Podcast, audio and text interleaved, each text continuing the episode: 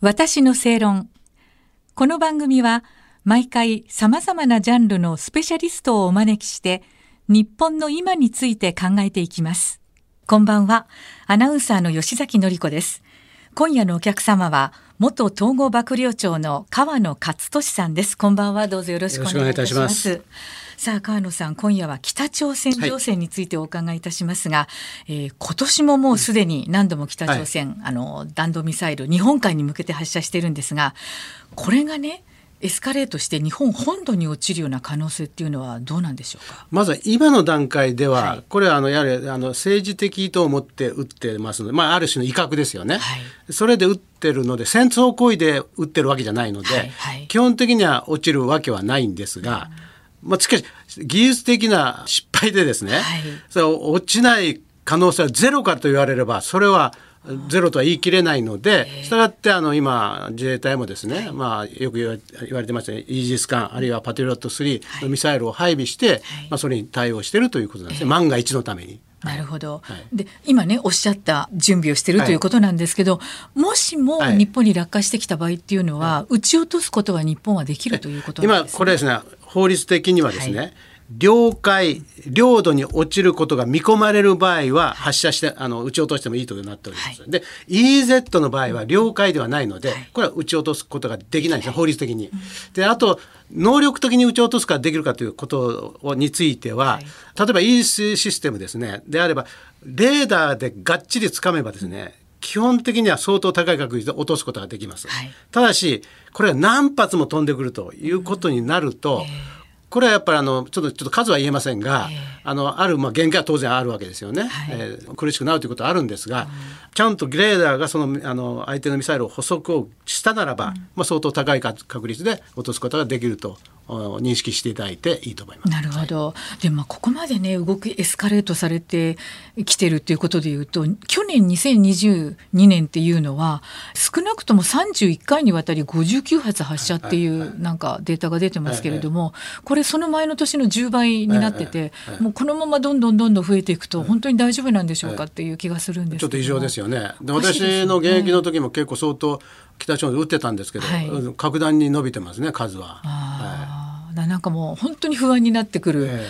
感じがするんですけど。だからまあいろんなあの技術的なあのチャレンジをしてるので、はい。そうやってそれを確認するためにどんどんどんどん打ってるんだと思います。で私たちが現役の頃ははい。まだその変速軌道とか、あそういったところにはまだ手つけてなかったので、ええ。で今はそういうのがトライしてますからですね。そうやってあの発射回数も増えてるんだろうと思うんですよね。なるほはい。ど、あの今ねお話にあった川野さんが、ええあの現役で、はい。えー統合幕僚長時代のお話なんですけれども、このアメリカがね北朝鮮に対して軍事行動に踏み切った場合に、え日本の自衛隊がどう動くのかっていうのはえ常にこう考えてい。らっしゃったっていうことなんですね。ああのべ別に組織的にそういう体制を取ったわけじゃなくて、まあ、はい。私、まあ、あの一応統合幕僚長でしたので、はい。まあ、当然のことながらあの私の頭の中では、まあ、頭あのケースしてましたね、はい。あのシミュレーションを。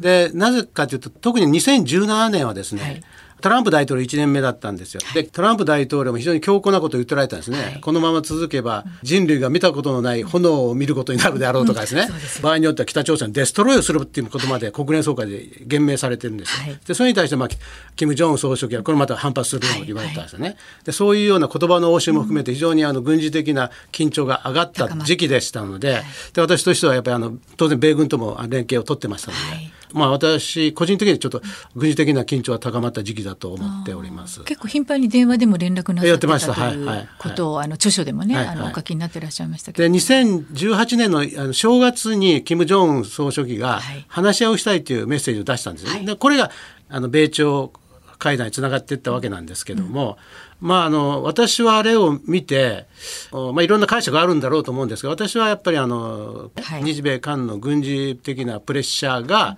まあ北朝鮮を相当き少なくとも金正恩総書記を相当プレッシャーを彼に対してプレッシャーをかけた結果、たはいあの話し合いということを彼は言明したと私は思いました。はいあーなるほどね。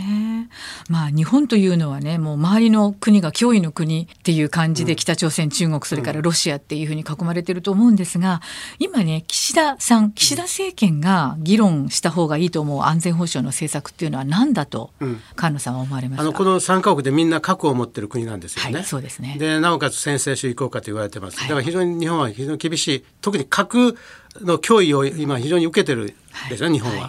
い、ですからあの岸田総理がですね核のない世界を目指すと言われてるんです。これは私はいいことだと思うんですよ。これは堅持していただいてもいいんですけど、はい、でも現実問題核がこのようにある以上、うん、やはりこの今のこの核に対してはどう対応するかということの議論は、やっぱり国民に対しても正直に、あの議論すべきだと思うんですよね。今非核三原則ということでやられてます。でここはですね核のない世界を目指すから比較三原則だというのはちょっと私は理屈は通らないと思うんですよ。この比較三原則というのはあくまでも現実の戦略環境にどう対応するかの分野中範疇の話なんですよね。はい、だから三原則もありだし二原則もありだし一原則もありだし場合によってはなしっていうこともあり得るわけです。これ政策ですからね。はい、ですが、ここら辺は今のあの戦略環境に合わせてですね、うん、タブーなしで議論は進めるべきだと思います。で、理想は追い求めていただくこと、だからこれが全然私は矛盾しないと思うんですよ。この理想を述べられることと現実にどう対処するかについては。で、この現実の問題については、もう徹底した現実論で対応するっていうのが安全保障におけるまあ基本だと思います。まずはだから口に出してみんなで議論するというそうですね。だからあのもう国民に対してもですね、はい、またあの議論をやっぱりあの喚起をして私はいいと思うんですよね。これやっぱり国民全体の問題ですから、一部の人が決めるっていう話じゃないですよねこれは。えーですから大いに議論すべきだと思います。なるほど。はい、あの先日ね安倍元総理の一周忌の、うん、あの集いで最後にご挨拶をされたのが菅野さんだったんですけれども、はいはい、その時にあの安倍総理の硫黄島の視察の話をなさっていて、はいはい、やっぱり、えー、戦没者への哀悼の気持ちがあるべきだと。ええトップのリーダーにはね、でリーダーに求める資質というのは、菅野さんどんなことだと思ってらっしゃいますか？まああの与党のねあの、はい、まあ滑走路で膝ばづかれたっていう、はい、まあそれが目の前で目撃したもんですから、そのエピソードをご紹介したんです。で安倍総理はやっぱりあの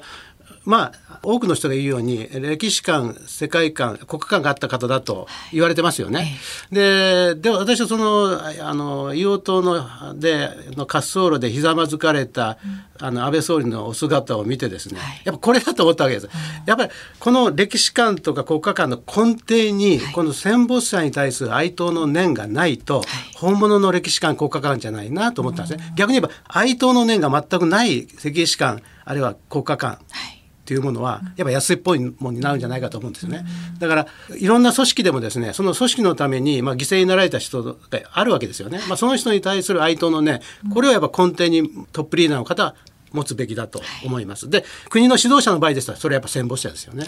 ということを私はまあ思います。思われたということですね。はいはい、あとあのよくね明るいリーダーがいいだろうということもおっしゃっておられて、ねはい、よく冗談を交わされたっていう安倍、ね、元総理とのお話もされていましたけれども、やっぱりそういう資質も持っててほしい、ということでしょうかね。やっぱり、ね、あのやっぱ明るさを持っていないと、ダメだと。というのは、うん、要するに多くの部下をある方向に導いていかなくちゃいけないわけですよね。はい、でその時にやっぱりこうこの人のためだっていうことを、うん、なのような人間性を持ってなくちゃいけないわけですね。やっぱその大きな質はやっぱ明るさだと私は思います。うん、でもちろんあのちゃんと真剣にやったら真剣なんですけど冗談も言えれるようなね そういう明るさって私は非常に大事だし、あの組織の士気を高めるということにもつながると思うんですよね。ということも強く感じております。はい、はい、ありがとうございます。えー、今夜は元統合幕僚長の川野勝利さんにお話を伺いました。どうも3週にわたりありがとうございました。ありがとうございました。どうもよろしくありがとうございます。私の正論。お相手はアナウンサーの吉崎紀子でした。